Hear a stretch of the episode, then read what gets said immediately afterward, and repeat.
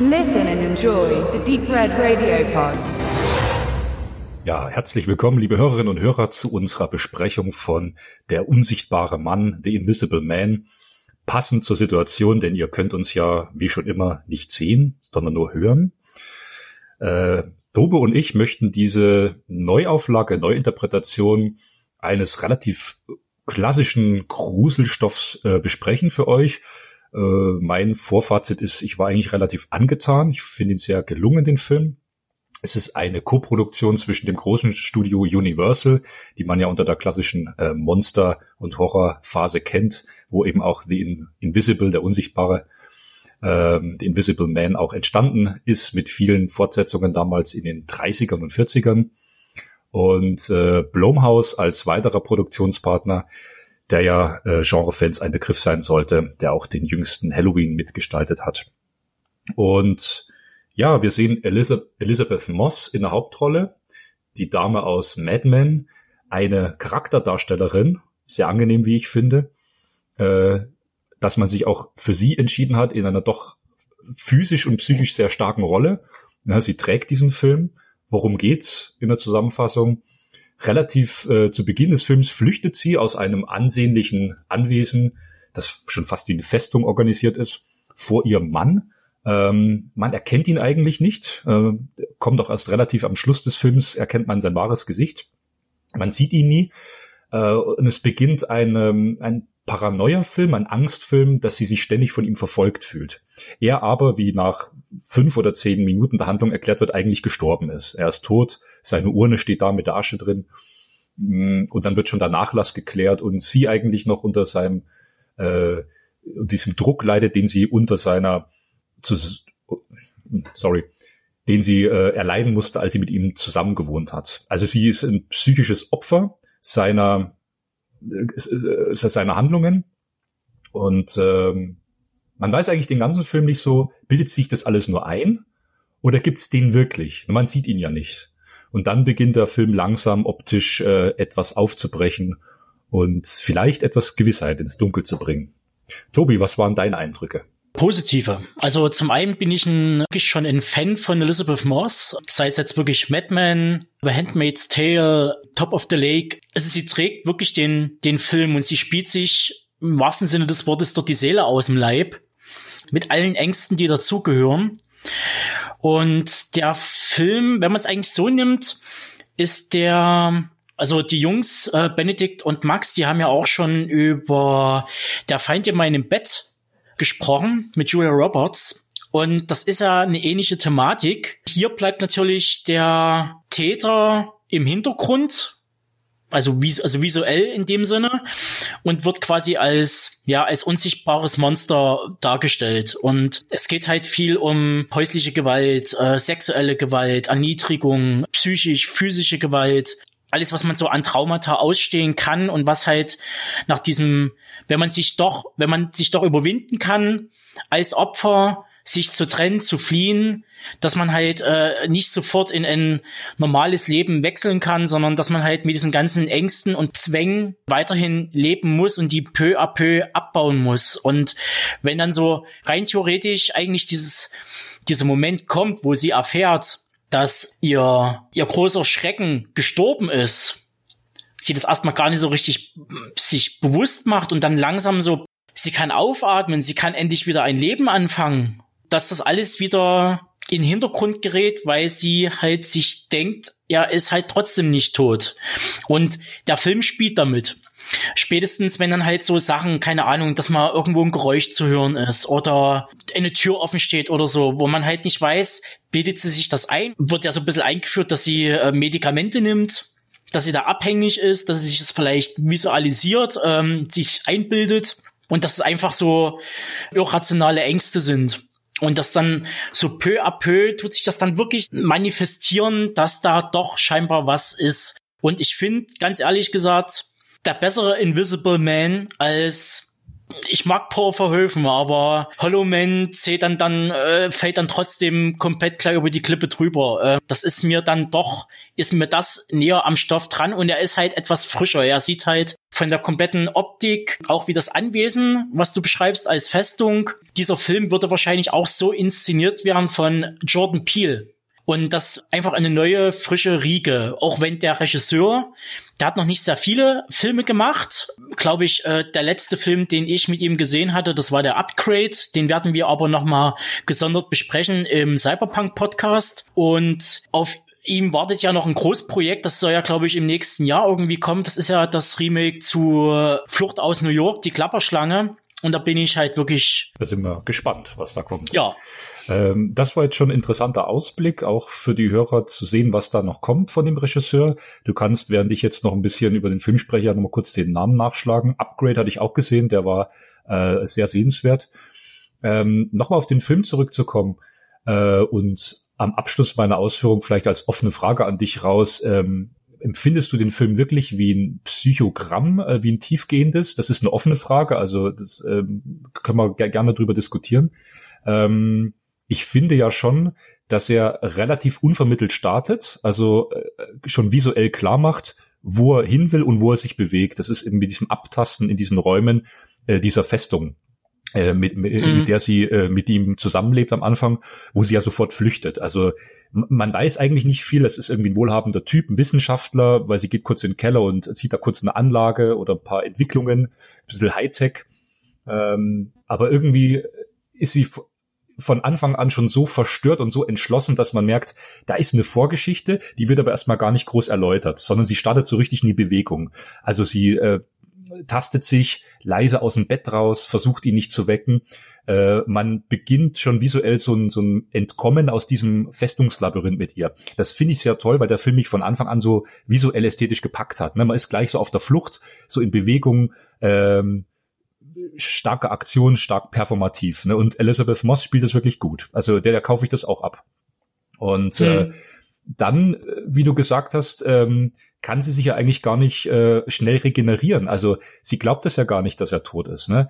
Das sind so Anzeichen, okay, ist sie jetzt schon psychisch so malträtiert, dass sie ähm, dass sie halt ein Fall, sage ich mal, für die Anstalt ist, dass sie dass, dass sie ihn gar nicht mehr loslassen kann. Es wird ja auch diesen Dialog, der sehr ja ein bisschen aufgedrückt wirkt von ihrem Freund, dem Cop, ähm, lass nicht zu, äh, ihn zum Leben zu erwecken, also dass sie mit ihren Gedanken ihn wieder zum Leben erweckt, hm. also sie soll ihn vergessen. Das äh, macht er ja relativ von Beginn an äh, be- bewusst unklar, ist das jetzt Einbildung oder Realität. Und dann gibt's aber schon so ein paar Anzeichen und da bin ich sehr dankbar, dass er dann nicht zu lange damit spielt. Äh, bei der einen Szene, die fand ich wirklich cool mit diesem Küchenmesser, was da so ganz schnell vom Küchentisch irgendwie runterfällt, aber man hört das, das, das Aufpoltern nicht.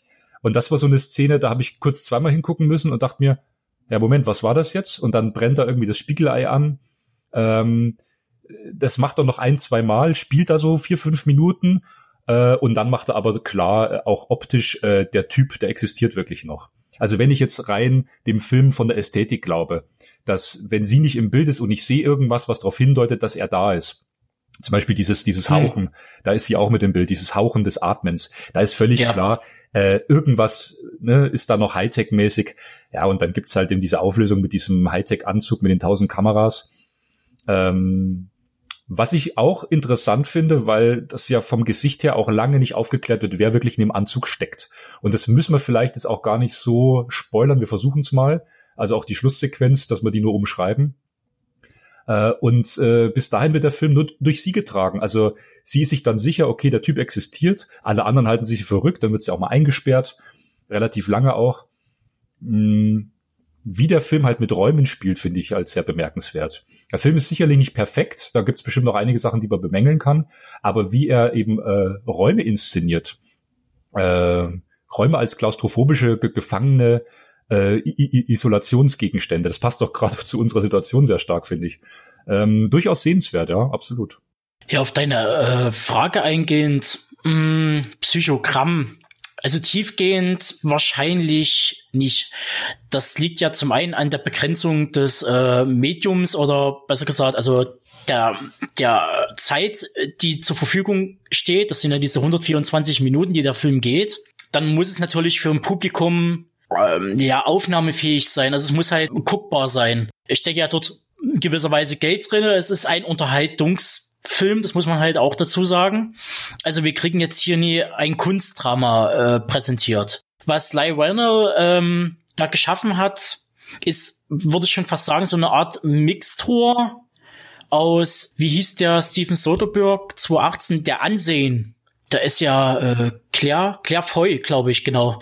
Ähm, sie wird ja dort eingewiesen in, in eine, eine Psychiatrie und wird von Kameras begleitet oder begleitet sich selbst mit Kameras, wie sie dort langsam durchdreht und wahnsinnig wird. Das ist dann schon ein bisschen intensiver. Man hat es versucht, ähnlich darzustellen in The Invisible Man, muss aber halt eben Zugeständnisse machen. Also man könnte ja eigentlich schon fast sagen, wenn man das jetzt noch ein bisschen eindampfen würde, man würde es auf jeden Fall nochmal einkürzen, wäre das eigentlich eine gute Folge für eine Twilight Zone. Vielleicht sogar für eine Black Mirror-Folge wegen dem ganzen neuartigen Design, was man dort reingebracht hat. Auch die Technik, die hinter dem Anzug steckt, die ist nicht neu.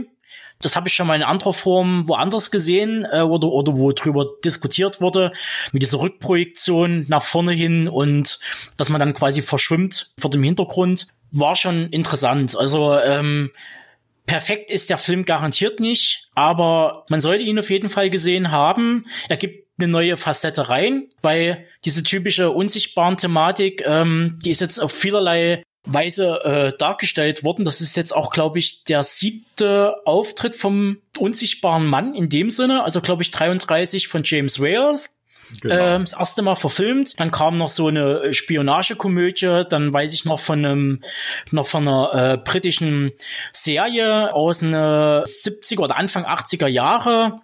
Dann kam noch der Carpenter-Film, genau. Jagd auf einen Unsichtbaren mit Chevy Chase, äh, Hollow Man natürlich, das haben wir ja vorhin schon erwähnt.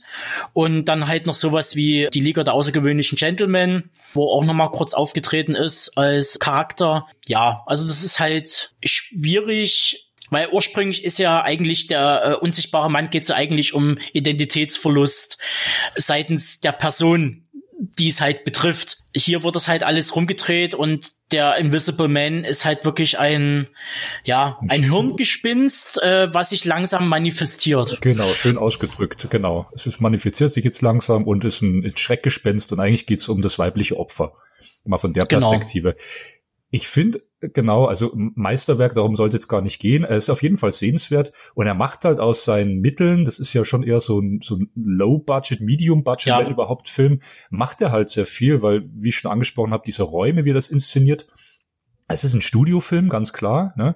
Ähm, hm. Da kann man schön drin drehen, ähm, haben sich halt optisch einiges einfallen lassen, um mich auch visuell zu unterhalten. Das ist so eine schöne Grusel-Achterbahnfahrt, ohne jetzt eben zu sehr immer mit diesen äh, mit diesen Kreischmomenten, ne, diesen, diesen Schreckmomenten mit, mit dem Hammer drauf zu hauen, jetzt kommt wieder ein Schock und wieder ein Schock, was ich ja nicht so will, sondern nimmt sich schon auch immer mal Zeit, um, um Spannung zu erzeugen, um Suspense zu erzeugen dann, wenn man später auch weiß, wo er ist, ne? Hm. Ähm, ich fand es eine schö- schöne, klassisch anmutende äh, Schauermeer, ja? Und dann sitzt er halt ein bisschen, ein bisschen aber nur diese modernen Effekte ein. Also da ist er dann schon auch State of the Art. Aber das hält sich halt angenehm im Hintergrund äh, eine Zeit lang. Mhm. Und so, so finde ich, will der Film gar nicht irgendwie mehr sein, als er ist. Nämlich ein gut funktionierender äh, Gruselschauerfilm, ähm, wo es halt viel um Blicke geht, um Bilder. Und da funktioniert er eigentlich ganz gut. Also als Genrefilm finde ich eigentlich ziemlich, ziemlich gut. Ja. Er gewinnt halt schon durch Elisabeth Moss Darstellung, gerade am Ende hin, was wir jetzt nicht alles erklären wollen, äh, schon nochmal einiges auch so ein bisschen an Tiefe. Ne? Also er ist jetzt kein Psychogramm, äh, das ist er eben nicht, da gebe ich dir auch recht, das war die offene Frage. Aber er bewegt sich schon angenehm in so eine Richtung, wo man sagt so, naja, wo man so ein bisschen nachdenkt, so ein, so ein bisschen Mindgame-Movie wird er dann auch noch. Und und mhm. sie spielt das halt toll. Das ist alles ihr Spiel. Ja, äh, ich will den Nebenrollen jetzt nicht zu zu nahe treten, aber ganz ehrlich, die verblassen alle. Ähm, das jetzt ihr Typ ist, der Freund, der ist ja sehr sympathisch, ne, der der schwarze Cop oder ihre Freundin, äh, die dann so einen so einen Twist haben. Das wirkt dann, diese Treffen wirken dann so im Skript manchmal schon ein bisschen aufgetragen und auch diese Konflikte, die da ausgespielt werden. Aber wie Elisabeth Moss diesen Charakter halt den ganzen Film durchspielt, das ist halt schon sehenswert, ne? Also der Film gebührt schon ihr auch, ne? Ja, dann merkt man aber eben auch, ähm, wenn sie an einem Film oder an einem Serienprojekt teilnimmt, dann kannst du ihr nie ein Drehbuch hinschmeißen, was halt gegens Licht gehalten komplett auseinanderfällt. Die will dann schon was haben, wo sie auch rückblickend zehn Jahre, zwanzig Jahre später auch sagen kann, dafür muss man sich nicht schämen. Deshalb ist auch der Invisible Man ist für mich keine typische Blumhouse-Kost. Und auch kein typischer Universal-Horrorfilm. Er ist halt was ganz Neues. Er geht halt in die neue Richtung. Er geht halt in die neue, in diese Independent-Horror-Richtung, die jetzt in den letzten Jahren halt durch solche Leute wie, wie Jordan Peele nach vorne getrieben wird. Absolut. Also wie gesagt, ich finde ihn eine, eine gelungene Achterbahnfahrt. Er ist, äh, er wirkt auch und funktioniert auch, wenn man schon viele Horrorfilme gesehen hat. Äh, da liegen auch seine Qualitäten. Jetzt nicht so der Meilenstein, der jetzt sagt, so das ist das, äh, das ist neue, das ist der neue Standard oder so. Aber wie gesagt, der will auch nicht unbedingt viel mehr sein, als er ist. Aber das macht er eben auch richtig gut. Er hat zwar seine ein, zwei, drei blöden oder vielleicht auch unlogischen Momente, wo man sagt, oh, muss das jetzt sein? Das kennt man auch aus anderen Horrorfilmen. Aber die sind jetzt nicht so ärgerlich, dass man sagt, das äh, macht so ganze Szenen kaputt oder so. Die, da muss man vielleicht mal kurz hm. schmunzeln und sagen, ja gut, okay, geht sie vielleicht doch wieder da die die die Treppe rauf, also die Leiter rauf zum zum Dachboden oder in den Keller runter. So typische Elemente halt eben. Äh, aber das hat eher so einen Wiedererkennungswert, finde ich. Das ärgert mich eigentlich nicht. Und äh, ja, wie gesagt, beste Unterhaltung, finde ich, handwerklich äh, super gemacht und toll gespielt. Ja. Genau. Damit schließen wir das ab und empfehlen euch Den unsichtbaren Mann.